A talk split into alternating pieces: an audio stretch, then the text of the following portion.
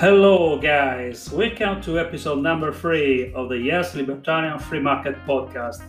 At the console, Massimiliano Muccini from Italy. My fundamental purpose is to explain, as simply as, as I can, the concept of liberty and what do includes or excludes. At first, if you have deep in the heart your freedom, it's mathematically proven that you are against all kinds of dictatorial regime if it has an implication like communist regime, for example PRC, Popular Republic of China, North Korea, Cuba, Venezuela, Vietnam, ex-USSR, and what else? It's connected to the communist parties. Communist, communism was founded in, um, in the 1903 when the majority wing of the Bolsheviks split by the existing PSODR, the Russian Laborer Social Democratic Party.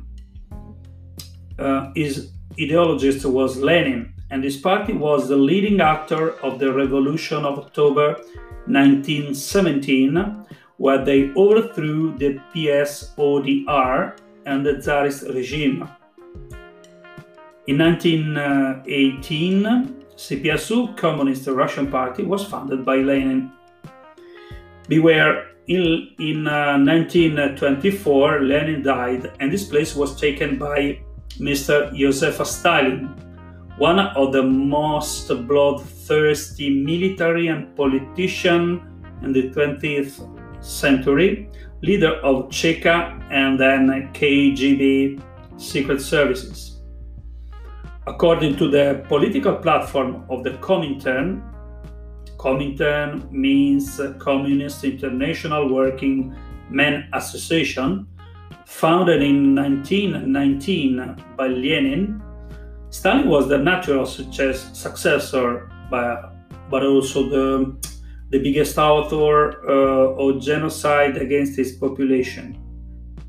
Communist parties were built to fight against the middle class, in simple words, the producer or manufacturer, capitalist, as per Marxist culture, against the entrepreneur because their idea was that uh, they took advantages by proletarian laborer and they didn't want to divide the profit with their employees. All properties were to be seized. To remember, the Comintern was intended to be the leading revolution world party and dominated with their insane, destructive principles that have brought to poverty, famine, and extermination of its different populations on extended area like USSR. With the ample campaign called uh, the Great Terror, Stalin incarcerated more than 12 million people opponents of regime, intellectuals, farmers, etc. Stalin introduced in the early 20s the entire economic planning. But you know, no one could decide prices, stocks, quantities of purchasing or selling products. The law of supply and demand is universal and you can't dominate it. In fact, the collectivization began in 1929 with its quinquennial planning in the agricultural sector. That is, the whole resetting of the private properties delivered to the to famine and death of more than seven and a half million people. With the minimal price forced by the Central Communist Bureau, no one could realize profits to support his family and the hardest work of the farmers. By beginning uh, in uh, 29 until uh, 1940, the agricultural sector was down in a very deep economic crisis, caused civil chaos, destroy of harvest, death of cattle, starvation. But the collectivization didn't measure only the farmers but rather included demolition of churches, icons, and detention of priests. A global terror based on public, I mean oligarchy, collectivization, where a, a dictator and his oligarchies decided for his population what should they do. For example, refuse the God, refuse the church, refuse the property, refused to save money because the amateur goal uh, was to fight capitalism and give all the power to the central Moscow bureau, Politburo. If you were a reactionary, there was ready a perfect criminal system of the forced labor camps, also to imprisonate and torture, uh, called Gulag, by means of repression of opponents.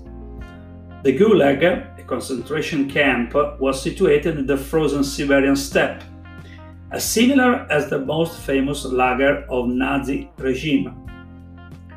One word was repeated by the Pravda, the official media of the USSR, for years and years. Here in USSR, we have the paradise, and you live in it. Instead, in Western countries, you'll find the hell. With a communist regime, all the workers can make a job for hours and hours, or for few hours, and they got the same salary. They had no motivation to work more or better because it uh, fed competition between the private industry. There was only a manufacturer called the state the worst is that many, many Western intellectuals, as much as economists, singers, actors, uh, I would say the elite, uh, that is, intelligent people that they didn't want to mix with the coarse population, supported the communist, the communist regime, and his slaughter against his population, environment, and so on. They celebrated the inexistent reforms and the great Soviet economy. Late in 1991, we will see, USSR collapsed as a sand castle. One of the economists was a Nobel Prize awarded.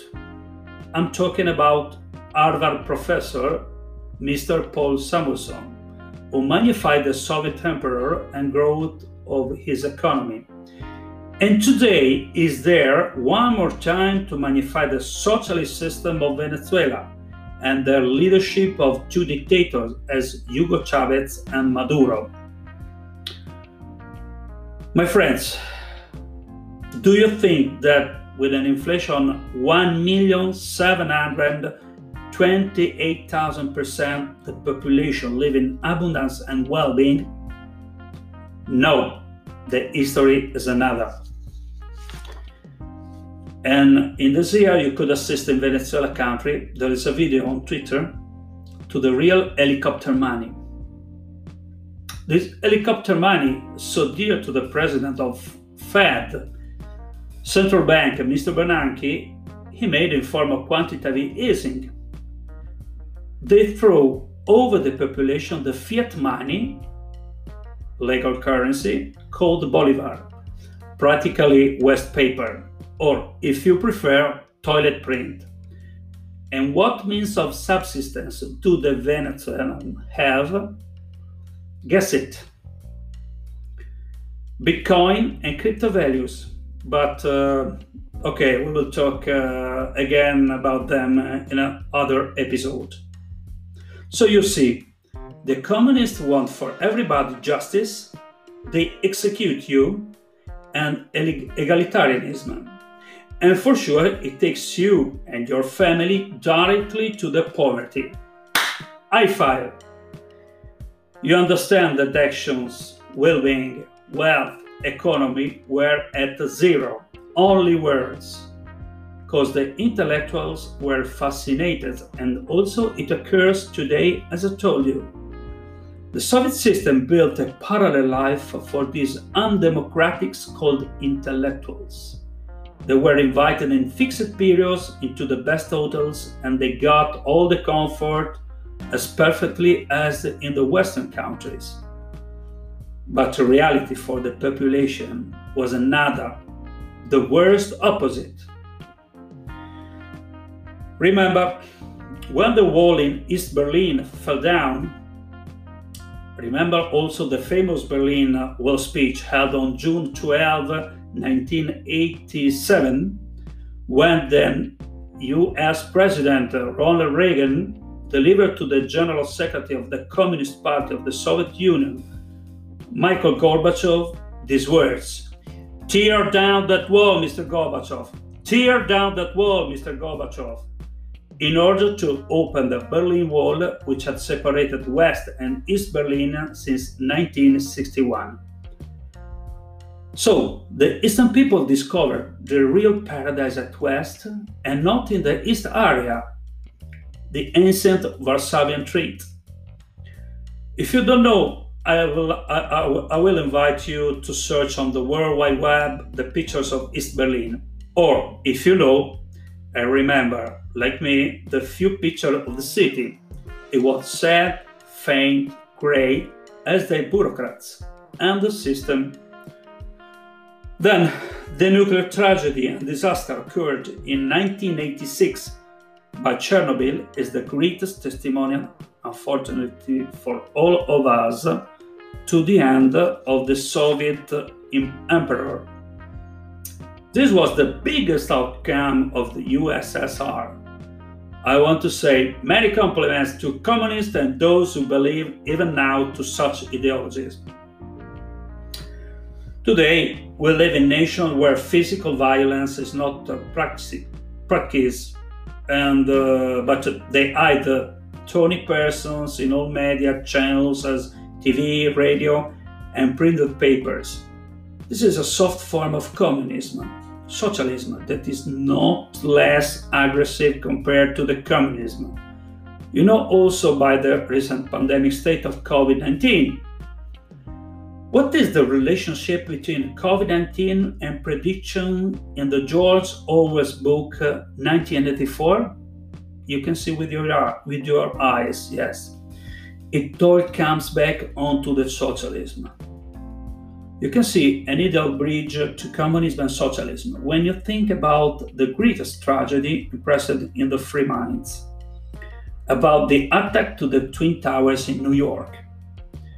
You can remember if you are a young man in age of 50s, the famous books written by our well-known female Italian author Oriana Fallaci, The Rage and the Pride, The Force of Reason, and so on Italian mass media forbade her to participate to TV, radio transmissions, or to write articles on the printed papers or news magazine. Practically a real ostracism to a freedom person because she had no hair on his tongue. My friend, this is socialism, the natural substitute of communism, and it continues to bring poverty and to push you to spend money not to save it for your future, future and those of your sons. They want to steal the future of all young generation. With welfare state, with quantitative easing, with inflation, with taxes and control account movements, today with the fables on anti-money laundering or suspect of terrorism, already applied also to the crypto values exchanges. This is the fucking socialist, my friends. I have no absolute truth in my bag, but I have liberty in my head. And remember, never let your guard down.